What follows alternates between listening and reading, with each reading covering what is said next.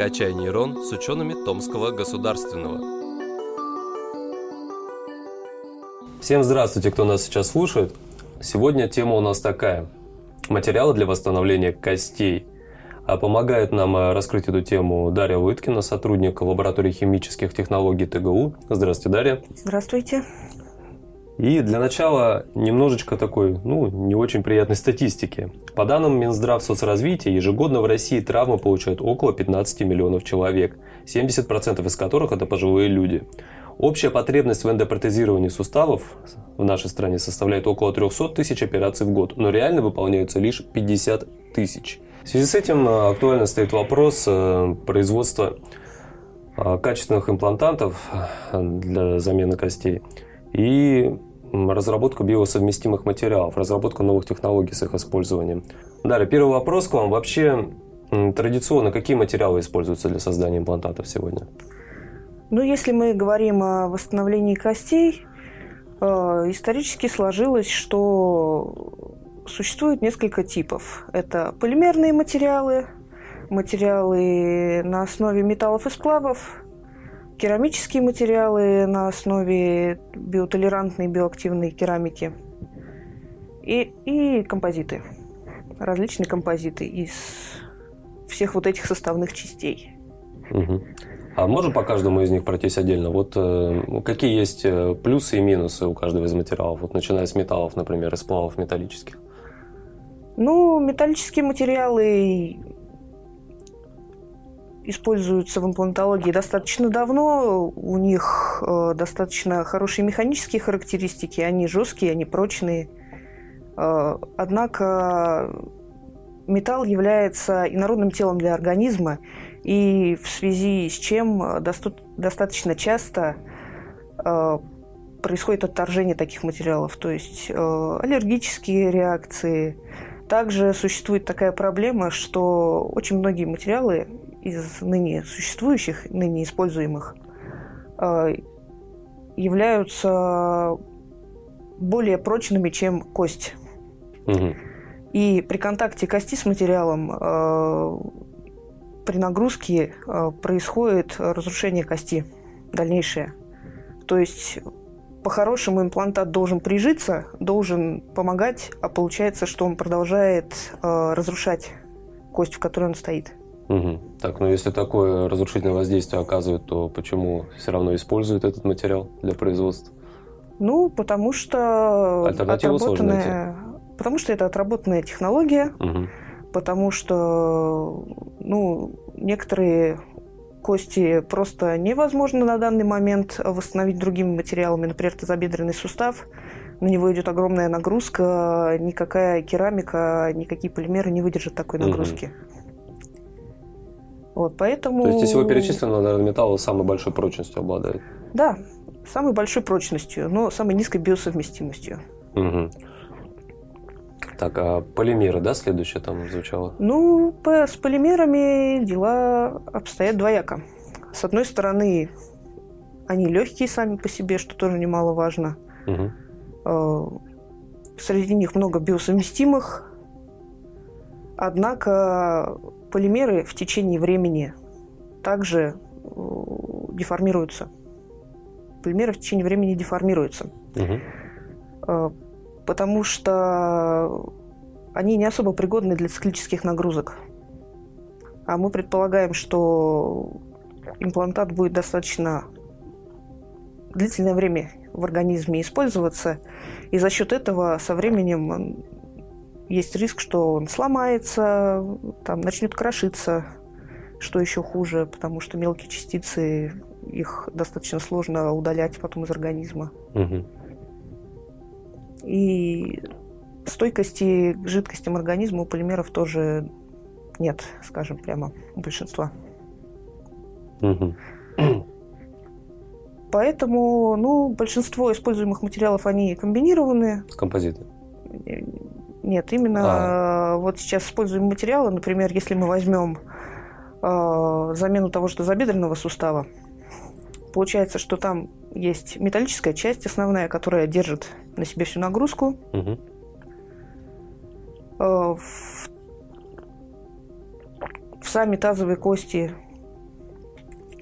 помещается, прикручивается полимерная запчасть, тефлоновая, например.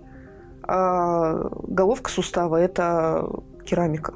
Зачастую бывает вот так, что угу. это комбинированные имплантанты, но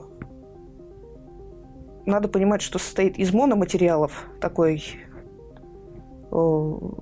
такое изделие состоит из мономатериалов, угу. и за счет э, чего это изделие не лишено э, всех минусов отдельных э, компонентов. Так, а металл, полимеры мы поэтому прошлись. Керамика. Вот какие плюсы и минусы у керамики? Керамика. Ну, начнем с того, что керамику можно разделить на несколько типов именно для, по отношению к костям. Это биоинертная керамика, то есть э, керамика, которая никак не взаимодействует с организмом. Ну, грубо говоря, э, какие-то сигнальные системы организма ее не видят, они принимают ее за своего. Mm. И есть биоактивная керамика. Биоинертная керамика остается в организме навсегда. Можно сказать, что это стационарный какой-то блок. Угу. То есть сквозь нее прорастает кость, э, сквозь нее прорастают э, сосуды, и она остается. Хорошо это или плохо? По большому счету хорошо. Потому что нет реакции, значит нету воспаления, нету аллергии, нету каких-то вот таких сложностей. Э, с другой стороны, есть биоактивная керамика. Угу. Это керамика на основе гидроксиапатита. Чем хороша такая керамика? Она хороша тем, что гидроксиапатит, по большому счету, это э, естественный компонент э, кости. Это минеральная составляющая костной ткани. И поэтому на него нет никаких э, иммунных реакций. Угу. Также гидроксиапатит служит строительным материалом для клеток. То есть, когда растет новая кость, э, клетки захватывают этот гидроксиапатит, поглощают, формируются. Есть некоторые случаи, когда не всегда корректно применять именно биоактивную керамику, потому что, как мы понимаем, в процессе вот этого поглощения э, изменяются механические характеристики имплантата. Угу. То есть в местах, где большая нагрузка, мы не можем, например, применить. Но зато прекрасно подойдет, э, например, керамика на основе оксида циркония. Угу. Потому что ее как поставили, так она и останется. Такая же прочная и будет замечательно служить. Другой вопрос, что в принципе, вся керамика – это достаточно хрупкий материал, а, потому что это кристаллический материал, то есть он хорошо держит, например, нагрузку давлением, но стоит по нему стукнуть, ударить, и он рассыпется. Угу. Ну, как бытовой пример можно привести чугун. Все знают, что он такой прочный, мощный, но если по нему молоточком стукнуть, он рассыпается. Принцип, ну, тот же самый. Угу. И в медицине случаи рецидива могут из-за этого происходить какие-то? Ну, естественно, что если имплантант испортился, его нужно менять. Потому что это опасно не только тем, что там теряется функция, например, кости, а в том, что вот эти части, то есть какие-то мелкие частицы, они могут э, проникать куда-то там в кровоток, в мягкие угу. ткани, забивать, то есть вызывать воспаление, ну угу. и другие не очень приятные последствия. Угу. И поэтому одним из ну, самых популярных решений является получение композитов именно. Угу. Когда какие-то недостатки перекрываются отдельных веществ, но в то же время э, полезные свойства остаются. Угу. А композит э, можно определение вообще дать? Не все с этим термином могут быть знакомы. В самом общем смысле композиционный материал – это такой материал, в котором э, э есть э, несколько разных составных частей, несколько угу. веществ, э, свойства которых усиливаются вместе. Ну и подавляются какие-то недостатки, соответственно. Угу. Поэтому композиционные материалы в настоящее время находят свое распространение ну, буквально везде, буквально всюду.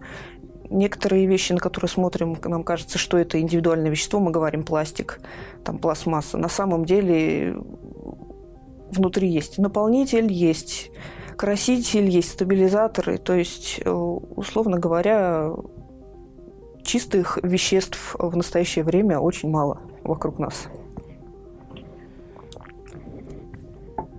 Угу. Так, а я правильно понимаю, вот исходя из э, всего вышесказанного, что э, часто имеет значение именно какая травма получена? Там, и исходя из этого уже думают, какой материал применять? Да, безусловно. Кости имеют очень разные механические характеристики. Например, кости черепа у нас более прочные, чем кости позвоночника, чем mm позвонки. В то же время они даже рядом не стояли с тазобедренными суставами, с, ну, в принципе, с костями ног, потому что на них вся нагрузка приходится. Угу. Так, и до этого вы упомянули про гидроксиапатит, о котором сегодня много у нас пойдет речи. И давайте определение вначале дадим, что такое гидроксиапатит.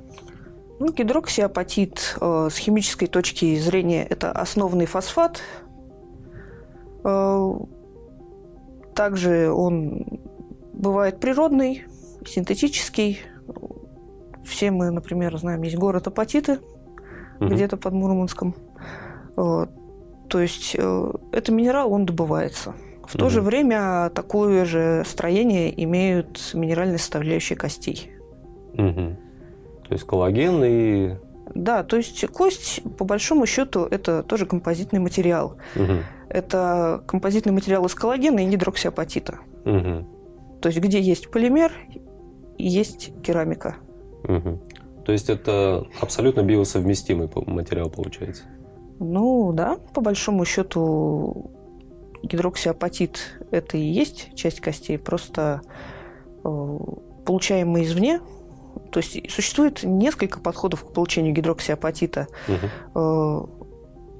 До недавнего времени самый актуальный, простой был – это сжигание костей животных – по большому счету из организма взяли, в другой организм поместить, но э, произошли непредвиденные, скажем, обстоятельства. Э, оказалось, что такой гидроксиапатит сохраняет в себе некоторые остатки каких-то веществ, ну, грубо говоря, из коровы, например, или угу. ну, из какого-то крупнорогатого скота, из которого обычно получали вот эту костяную муку. Угу. И вышло постановление на запрет использования вот, а какие то реакции в организме вызывало, могло вызвать? Ну, отторжение, это воспаление, аллергия. Угу. То есть ничего приятного. Особенно э, при учете того, что когда мы ставим имплантант, получается, что место уже поврежденное, угу. То есть, ну, если у нас э, какая-то глупая там трещина без смещения, естественно, мы не захотим, чтобы нас там резали, чтобы нам что-то там меняли, там замазывали, пусть оно само заживет, пройдет. Угу. То есть, когда мы говорим про имплантаты, мы все-таки говорим про какие-то серьезные увечья. И место само по себе больное. А если еще на него сверху упадет что-то, что не подходит, то есть это может быть очень даже серьезно и опасно. Но гидроксиапатит э, получают в лабораториях по всему миру. Это, скажем, сейчас очень такое популярное направление получения фосфатов кальция. Э, на самом деле используется не только гидроксиапатит, используются и другие фосфаты кальция. На этот счет постоянно ведутся споры, о том, что гидроксиапатит, он якобы малорастворим в организме, о том, что э, вот другие фосфаты кальция могли бы лучше работать, но с другой стороны, почему-то других фосфатов кальция нет в нашем организме. Угу. А гидроксиапатит есть. И к чему? Изобретать велосипед. Угу. Ну да, так, ну если отказались от такой практики использования костного материала животных, то как сейчас в основном э, получают? В основном это, это синтетические материалы. Путем. Да. Это лабораторные способы, полупромышленные способы. Гидроксиапатит на самом деле такой материал, он может применяться вот очень много где. А, не только в медицине. Да, этот материал, у него э, достаточно высокая удельная поверхность. Ну, это как, ну, если, как привести пример, активированный уголь. Угу. То есть активированный уголь поглощает своей поверхностью очень много э, разных веществ, его используют и в медицине, и в различных фильтрах, и во всем. Почему? Потому что если взять э, вот там маленькую, маленькую щепотку гидроксиапатита или активированного угля и развернуть на плоскость вот всю его поверхность, получится, что она очень огромная, что это не, не просто маленькие кругленькие там частички, это частицы, на которых скажем, очень много пор, складок различных. Поэтому они могут э, своей поверхностью поглощать э, разные вещества. То есть, в частности, есть работы, связанные с гидроксиапатитом для фильтрации промышленных масел, например. То есть uh-huh. спос... гидроксиапатит способен очень тяжелые различные вещества на себя адсорбировать. Э, и он э, не так дорог, как какие-то специализированные там, сложные адсорбенты. Гидроксиапатит может применяться как белый краситель. Есть и такие работы. Вот. Но для нас, конечно, его основное незаменимое свойство – это то, что он биосовместим. И поэтому мы пытаемся с определенным успехом разрабатывать а, материалы на его основе. Также и проводим модификацию непосредственно самого гидроксиапатита. Угу. То есть э, вводим в него различные ионы э, для улучшения определенных свойств, например, добавление силикат иона или карбонат иона в состав, улучшает биосовместимость. Угу. То, То есть, есть он сам по себе хорошо биосовместим, можно это еще улучшить? Можно это еще улучшить, да. Или, например, добавление ионов цинка, серебра, а, меди приводит к э, тому, что гидроксиапатит становится антибактериальным. Угу. То есть есть такое понятие, как постоперационные инфекции, когда в процессе операции могли что-то занести – это на самом деле достаточно страшная вещь, потому что требует снова вскрывать угу. место, куда поставили имплантат, и все вычищать. Ну, как мы уже говорили, место и так больное. А тут еще такие сложности. И поэтому, чтобы перестраховаться, почему бы не сделать гидроксиапатит еще и немножечко антибактериальным? Угу. Ну, это уже э, сделано? Или, или есть такая идея, пока проводятся эксперименты? Ну, ведутся разработки ага. в ТГУ, такие а, разработки. А вообще в медицине, вот исходя из всех э, положительных свойств, вот особенно биосовместимость его большая, э, часто ли в медицине он используется сегодня?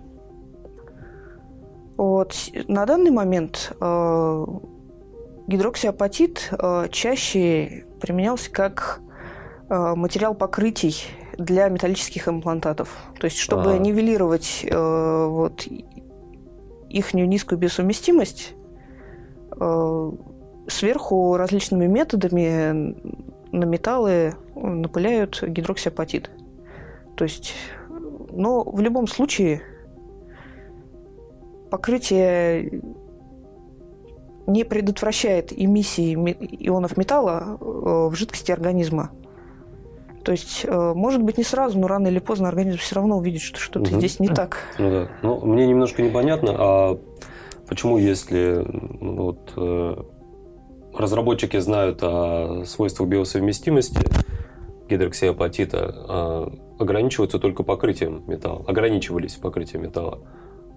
Почему не полностью использовать гидроксиапатит для ну, создания имплантов, имплантатов? Как мы уже сказали, чистый гидроксиапатит – это керамика. Угу. Чистая керамика, она хрупкая. Угу.